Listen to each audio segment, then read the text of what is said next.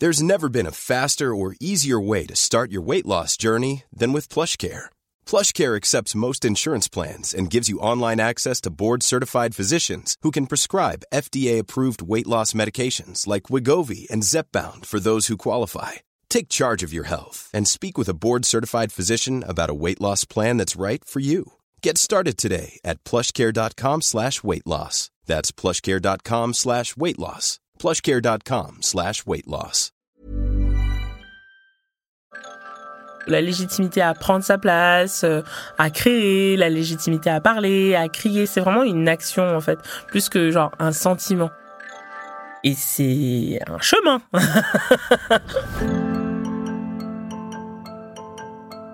Est-ce que vous, vous vous sentez légitime? Parce que la légitimité est une construction sociale qui exclut un bon nombre d'entre nous. Comment font donc ceux qui sont naissants? Dans ce podcast, j'interviewe des illégitimes pour imposer nos points de vue et nos récits de vie. En retraçant le parcours de chaque invité, on va dresser ensemble le portrait de la société. Moi, c'est Nesrin Slaoui, je suis journaliste et écrivaine, et vous écoutez mon podcast Légitime.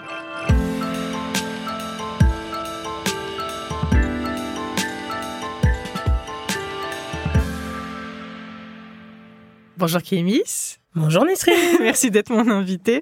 Alors, je vais pas mentir parce que moi, je veux pas mentir dans ce podcast. On se connaît très bien. On fait partie des mêmes cercles d'autrices et de militantes féministes. Mais je t'ai invité dans ce podcast parce que je trouve qu'avec toi, j'ai toujours des conversations hyper intéressantes sur le contexte social, sur comment on se répare en tant que minorité, en tant que femme arabe et femme noire. Et donc, j'avais envie qu'on partage nos réflexions, en fait, au grand public parce que je pense que ça peut aider beaucoup de gens. C'est un peu un podcast réparation, un podcast pansement, Ah, je kiffe. un podcast thé euh, quand il fait froid dehors. J'essaie de trouver des métaphores. Il faut que tu m'aides parce que je suis pas la seule autrice dans la pièce. Et c'est- Et c'est toi la poétesse là dans cette histoire. tu es donc autrice, poétesse, afroféministe. On va venir ensemble sur la définition de afroféministe. En 2018, tu as publié un recueil de poèmes qui s'appelle À nos humanités révoltées. Et ensuite, tu as publié aussi en 2022 un essai qui s'appelle Je suis votre pire cauchemar. On va en parler parce que le titre est hyper fort Mhm. et on va expliquer pourquoi tu l'as nommé ainsi. Et tu as aussi ramené avec toi ici ton troisième livre, du Mhm, coup, qui s'appelle Et, virgule, refleurir, qui est une, une biographie, si j'ai bien compris, de ta grand-mère, c'est ça? En fait, c'est un roman qui est tiré de l'histoire de ma grand-mère. Voilà, donc il va être publié en ce mois de février euh, 2024. On va aussi euh, reparler de tout ça et de ton rapport à la littérature, à l'écriture. Mais avant, il y a un petit rituel pour commencer le podcast. Il s'appelle Légitime, c'est pas pour rien. Donc c'est pour que tu nous donnes d'abord ta définition de la légitimité. Euh, je dirais que la légitimité, je le définis plus comme la légitimité à plutôt. La légitimité à prendre sa place, euh, à créer, la légitimité à parler, à crier. C'est vraiment une action, en fait, plus que genre un sentiment. Et c'est un chemin. Justement, puisque c'est un chemin, est-ce que tu estimes que toi, le milieu dans lequel tu es né et tu as grandi, est un milieu où la légitimité était acquise? Euh, je pense pas, non. Enfin, c'est complexe parce que mes parents euh, ont immigré du Cameroun. Donc euh, forcément, quand on est une personne noire qui arrive en France dans la fin des années 70 pour ma mère et ma grand-mère et pour euh, le début des années 80 pour mon père, ben tout de suite, on n'est pas légitime, on est considéré comme étant pas à sa place. Par contre, euh, c'est vrai que mes parents euh, ont beaucoup, je pense, insisté sur le fait de devoir se sentir légitime. Ils ont en tout cas essayé et ils l'ont vraiment verbalisé. Ils étaient tout en train de me dire il faut que tu marches la tête haute, euh, il faut que tu te sentes à l'aise partout où, où tu Où tu vas. existes, où tu vas. Et je pense que c'était aussi important pour eux parce qu'ils l'avaient aussi conscientisé cette impression de décalage, de. Enfin, c'est même pas une impression parce que dire une impression, ça voudrait dire que ça vient que d'eux. C'est la société en fait qui leur fait euh, comprendre qu'ils sont pas là où ils devraient être. Le sentiment d'illégitimité, je pense que c'est un sentiment contre lequel ils ont voulu lutter en nous. Et justement, tu as grandi dans quel euh, milieu social? Alors, euh, c'est un peu particulier parce que j'ai d'abord grandi dans 93 à Blanc-Ménil, euh, dans une cité euh, qui s'appelait la cité Persémar. Peut-être que certains euh, sauront de quoi je parle. C'était une cité en bois. Moi, j'appelais ça la cité en bois d'ailleurs, Ok. qui ressemblait comme à des petits chalets. Et ensuite, on a déménagé, en fait, à partir de 13 ans. J'en parle un peu dans Je suis votre pire cauchemar. On a déménagé et là, on a vécu dans le 77. Donc là, ça n'avait plus rien à voir. On n'était plus dans la banlieue rouge. On n'était plus dans une dans un endroit, euh, je dirais mixte, euh, où on gribouille euh, les affiches du Front National. C'était une, époque bien lointaine. Et on a évolué du coup dans un milieu qui était un peu différent puisqu'on était donc en Seine-et-Marne, donc dans une zone périurbaine. euh, je me souviens que la première fois j'étais arrivée, il y avait des tracteurs, il y avait des vaches, on était à 1h30 de Paris. Je me disais mais où, What the fuck? Maman, tu nous emmènes où là? Euh, Donc voilà, parce que c'était suite à une mutation de ma mère. Et donc là, c'était un petit peu différent. Parce qu'il y avait des personnes racisées, des personnes arabes, des personnes noires, mais c'était beaucoup moins généralisé. Mhm. Donc imaginez une famille de personnes noires, grandes, euh, pas discrètes, Qui débarque à la qui campagne. débarquent au fin fond de 77. Ça fait quand même le titre d'un mauvais film français, Well. euh, très mal tourné et avec des scénarios très clichés. C'est un peu ça là que tu es en train de me vendre. Bah comment te dire que la- je crois que le son de Camille sortait à la même époque et l'époque du 83 je me disais mais en fait c'est que tu vis la vie de Camille en fait. C'est quoi déjà? Je viens pas de la cité, mais le beat est bon. Je viens pas de Paname, mais de Marley Gaumont. Tu vois, j'ai raté une carrière dans le rap. Je pense que ça s'entend là tout de suite. Je Déjà- sens que les, je sens que les auditeurs se sont dit waouh, Nesrine reste dans le journalisme. Je, je pense, je pense. Franchement déjà le fait que tu t'en souviennes encore alors que le truc est sorti il y a 1000 ans. Euh... Tu parles à une campagnarde. Mais je, non mais je viens du Vaucluse, moi. Ah j'ai ouais. grandi. Ah ouais. J'ai grandi dans cette France périphérique où effectivement euh, les minorités ethniques sont euh, pour le coup vraiment en minorité. euh.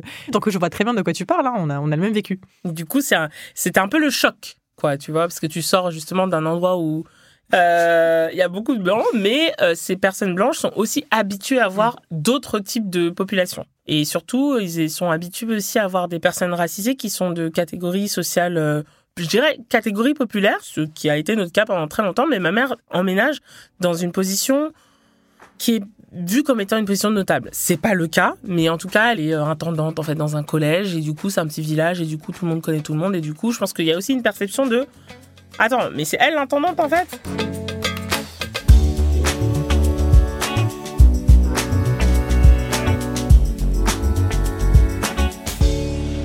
Donc en fait, t'as été quand même très vite confronté à la question de la couleur de peau.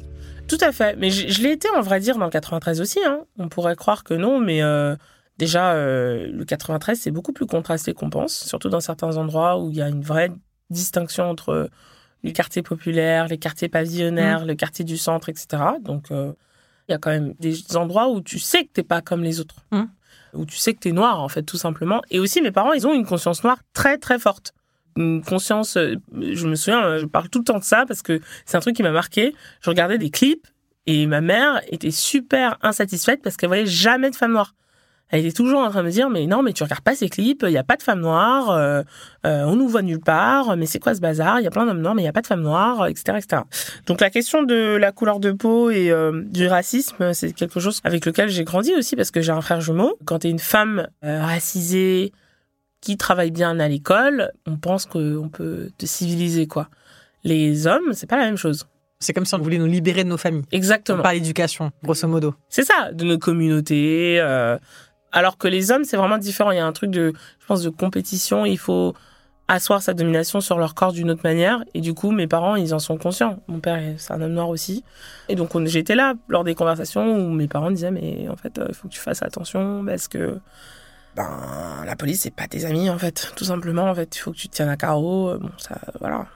La mort de Ziad Ebouna, donc en 2005, qui sont deux adolescents euh, qui sont morts après avoir été poursuivis par des policiers. Ils sont morts dans un transformateur EDF et ça a créé trois euh, semaines d'émeutes, de révoltes urbaines, de violences urbaines. Appelez ça comme euh, vous voulez. Moi, j'appelle ça des révoltes. c'est euh, à titre, euh, à titre personnel. Totalement. Je sais que c'est ce qui m'a donné envie d'être journaliste, justement parce qu'il y a eu un lexique dans les médias, dans la littérature également, qui a été hyper euh, violent. C'est-à-dire, on parlait de racailles, de banlieues à carchériser, etc. Je pense que de ce que j'ai lu quelque part, c'est toi aussi, c'est un peu ton ressenti et c'est ce qui t'a donné envie d'écrire et de raconter euh, nos histoires. À quel point ça a été un traumatisme pour toi? Tu t'en rappelles de cette histoire? Moi, je me souviens très bien, mais je me souviens aussi que c'était juste après notre déménagement. Donc, il y avait deux enjeux. Il y avait le premier enjeu un peu personnel qui est je suis plus dans mon territoire. Donc, le 93, euh, je le mythologise aussi parce que, en fait, ça me manque tellement. On déménage euh, septembre 2005 et donc Ouais, novembre. 2000 ouais. C'est juste après. Ça se passe fait. deux mois après. ouais. Voilà, ça se passe deux mois après. Donc on est à peine sorti que on voit. euh, et en plus, quand on est arrivé, on nous dit ah bah tu viens du 93, tu vois.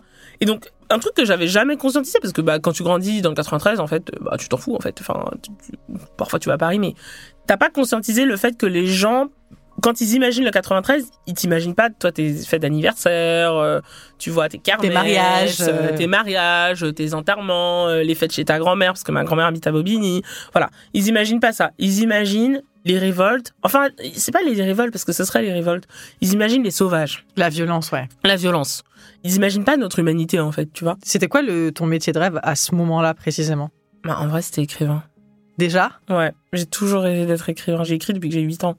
Et c'est quoi qui te plaisait dans ce métier? Je sais pas. Je crois que c'est super ésotérique ce que je vais raconter, mais après tout, je suis poétesse, donc j'ai le droit. T'as le droit. En fait, euh, quand j'étais petite, je faisais des rêves très vivaces. Je vivais des aventures incroyables. Il y a des rêves dont je me souviens de que je faisais quand j'étais petite, qui duraient sur des nuits et des nuits et des nuits. Et puis un jour, je me suis dit, mais attends, mais je peux continuer en fait. Je peux maîtriser, je peux continuer à raconter l'histoire de mes rêves. J'ai juste à écrire. Et écrire, c'est simple. Tu peux écrire partout. Tu vois, t'as juste à avoir un papier, un stylo. Souvent, je volais les carnets de mon père en plus. Et t'es libre en fait quand t'écris. En tout cas, quand j'étais petite, j'étais libre. Ça te permet de sortir de ta condition sociale aussi? Ouais, oui, j'imagine, ouais, ça permet de sortir de ta condition sociale. Oui, c'est vrai, t'as raison. Puis tu vois, euh, j'aimais beaucoup lire, sauf que parfois j'étais frustrée parce que je me voyais pas. Et donc, qu'est-ce que tu fais quand tu te vois pas? Bah, tu prends le stylo et t'écris ton histoire. Justement, on parle de l'écriture comme évasion pour sortir de sa condition, pour essayer d'inventer d'autres imaginaires. Et ça me paraît hyper important, du coup, de te laisser lire un de tes écrits. Donc, c'est dans un extrait de ton nouveau livre, c'est ça? Tout à fait.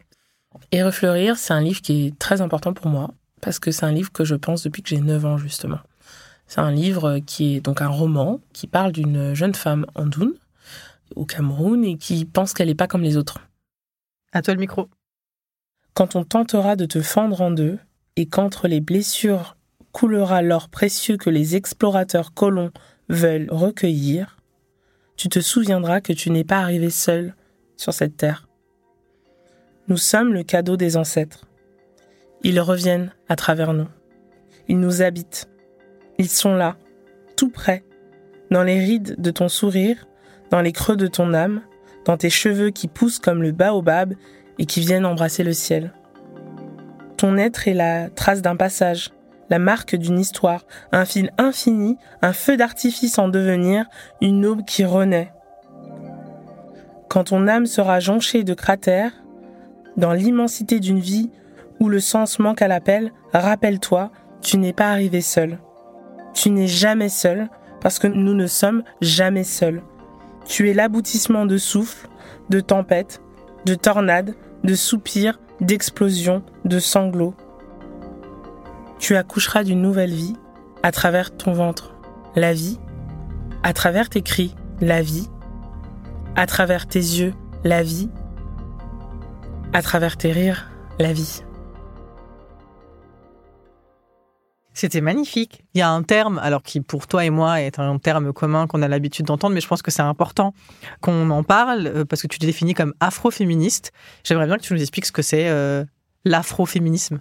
L'afroféminisme, c'est une pensée politique qui s'illustre aussi dans un mouvement qui a pour but l'émancipation des femmes noires et qui a aussi pour but l'abolition de toutes les oppressions qui toucheraient les femmes noires.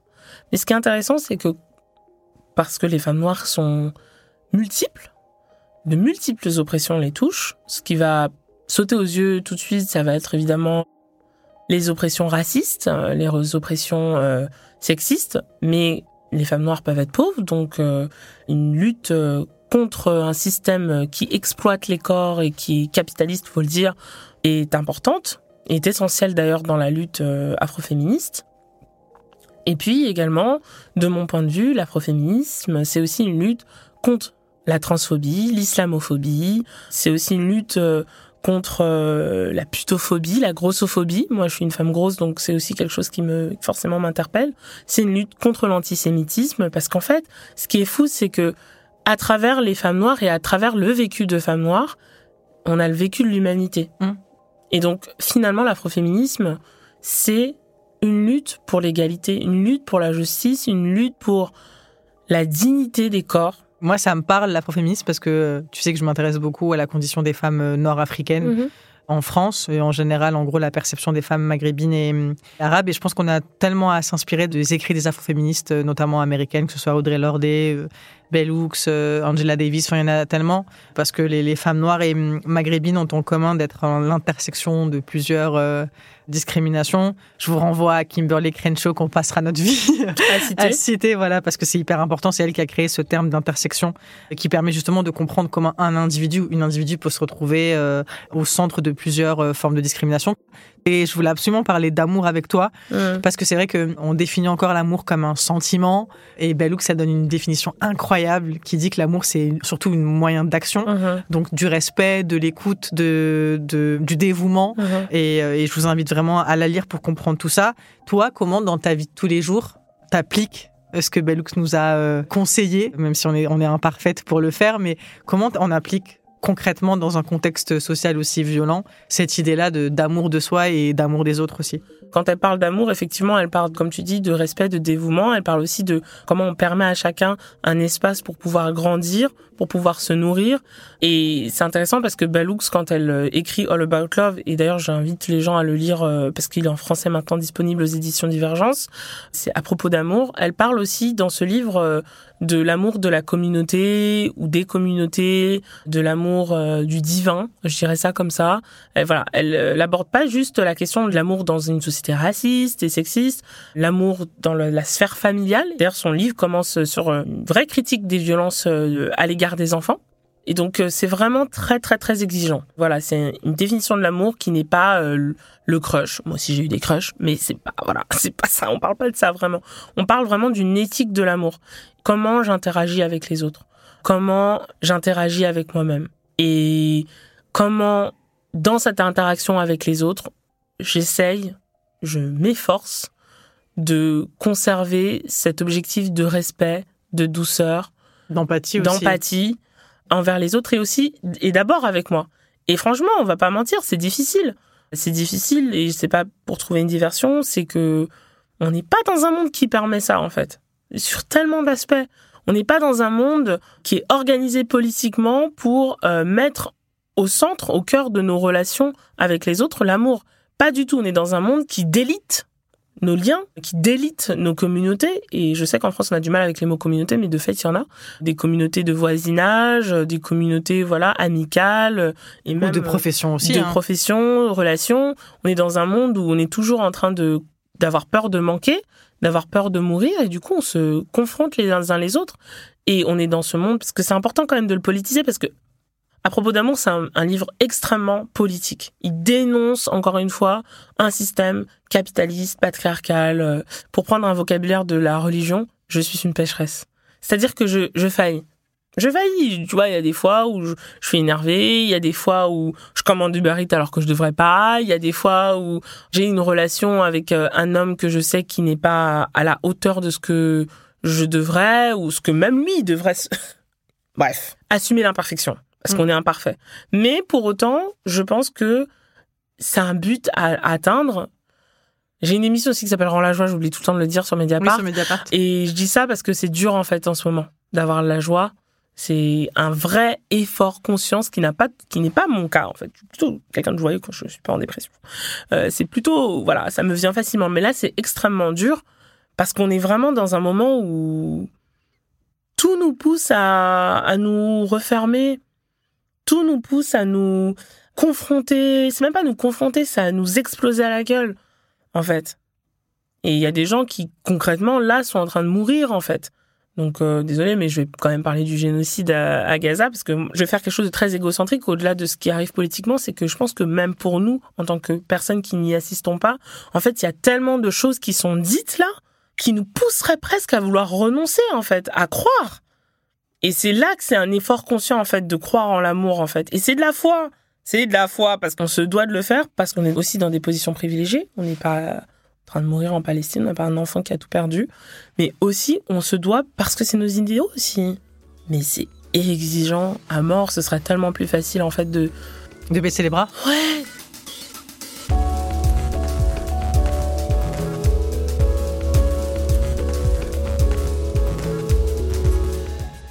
sais que moi, je me tourne souvent vers toi quand je me sens acculée euh, par les réseaux sociaux. Hum. Et quand tes attaques euh, viennent de gens qui potentiellement me ressemblent, que ce soit des femmes maghrébines ou des hommes maghrébins, j'arrive pas à comprendre comment, euh, entre minorités, entre femmes, entre enfin, toutes les minorités, entre LGBTQIA, pourquoi on est aussi dur envers nous, alors que j'imagine tous les puissants de ce monde réunis dans une grande salle, en train de, de regarder le combat qu'on est en train de se mener, nous, à notre échelle, et de jeter des miettes et de nous voir nous battre pour des miettes. C'est exactement la manière dont je vois les discriminations, en fait.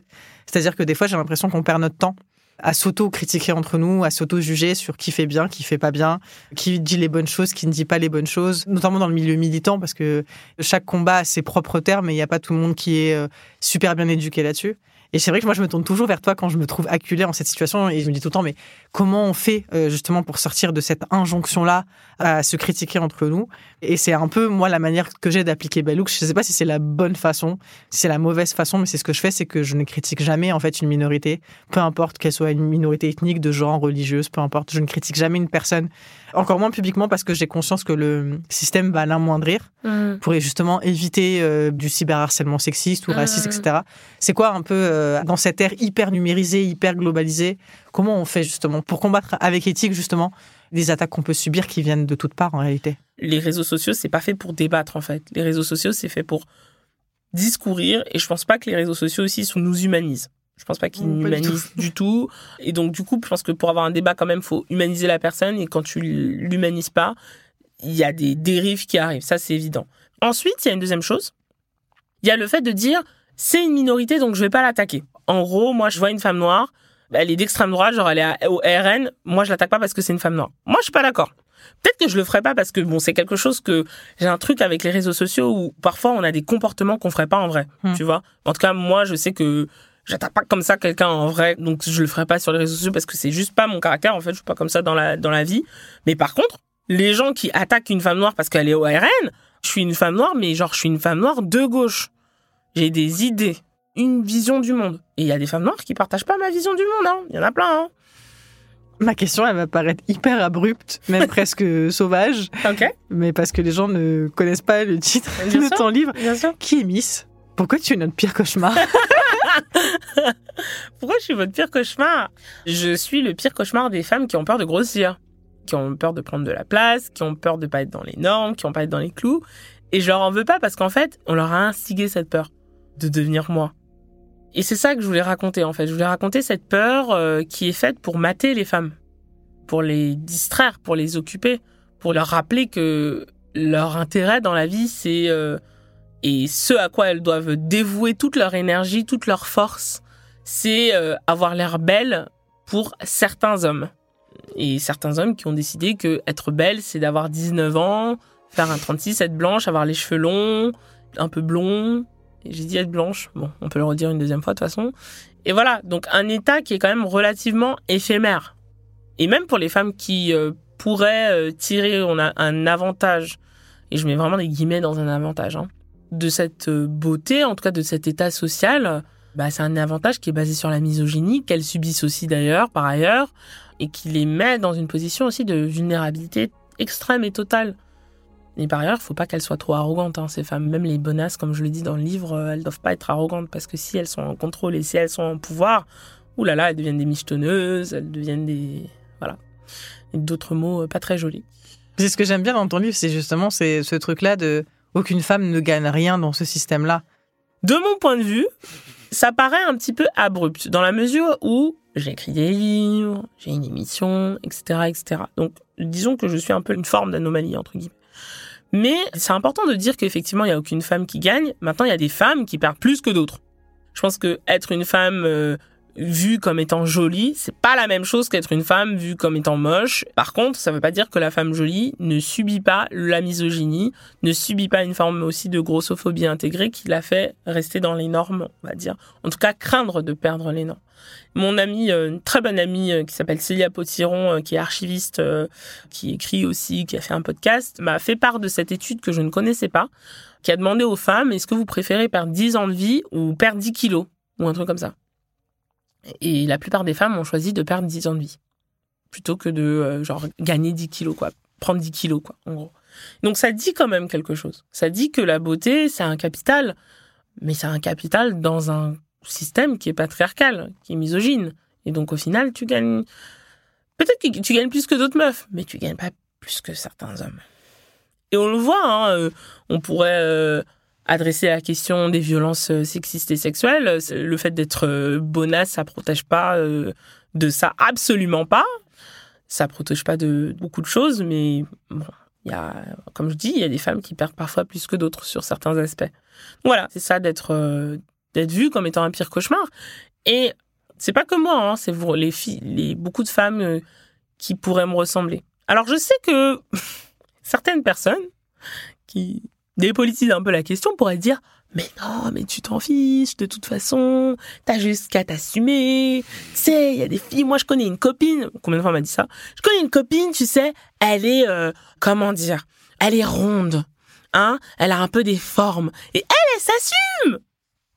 Ok ça résout pas la question. Du point de vue politique et social. Voilà, non, ça résout pas la question des discriminations, de la question de l'accès aux soins, de la question aussi de ce que ça fait de dire à certains corps qui sont pas dans la norme. Mm. Et ça, ça peut être sur le point de vue de la beauté, parce que mon livre, il parle, il, a une entrée. L'entrée, c'est les codes de beauté, comment ça agit quand tu n'en fais pas partie. Mais en fait, je parle de la société en gros. Euh, qu'est-ce que ça fait quand tu es considéré comme tu fais pas partie de la norme? Ça veut dire beaucoup de choses et pas que juste euh, t'arrives pas à trouver ta taille de collant quand euh, celui-là est affilé. C'est pas que ça. C'est aussi que si tu n'es pas dans les normes, tu es déshumanisé petit à petit jusqu'à ce qu'on considère que ta vie ne vaut rien. Et jusqu'à ce que tu sois illégitime.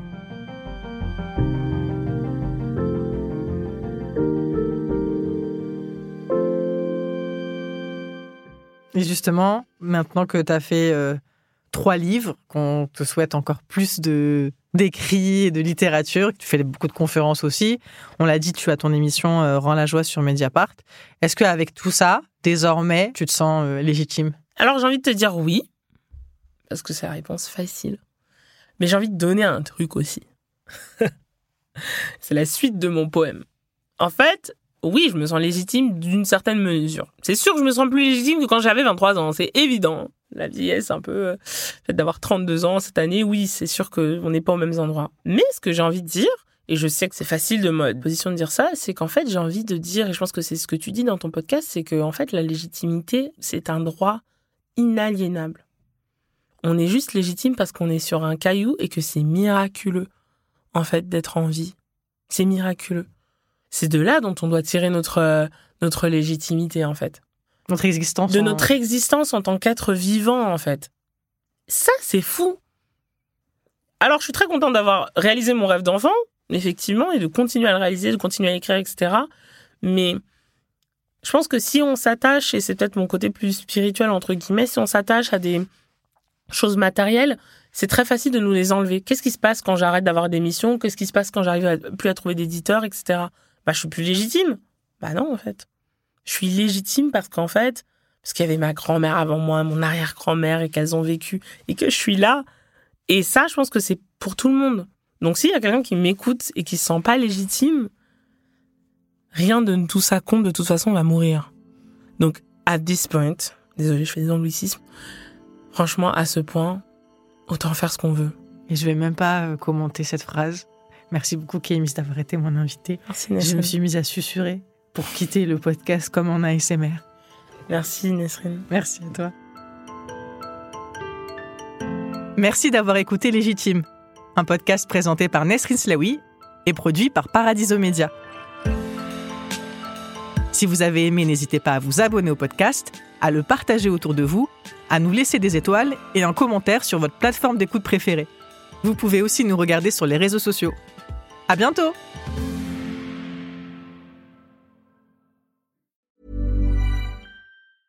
Mom deserves the best, and there's no better place to shop for Mother's Day than Whole Foods Market. They're your destination for unbeatable savings, from premium gifts to show-stopping flowers and irresistible desserts. Start by saving 33% with Prime on all body care and candles. Then get a 15-stem bunch of tulips for just $9.99 each with Prime. Round out Mom's menu with festive rosé, irresistible berry chantilly cake, and more special treats. Come celebrate Mother's Day at Whole Foods Market.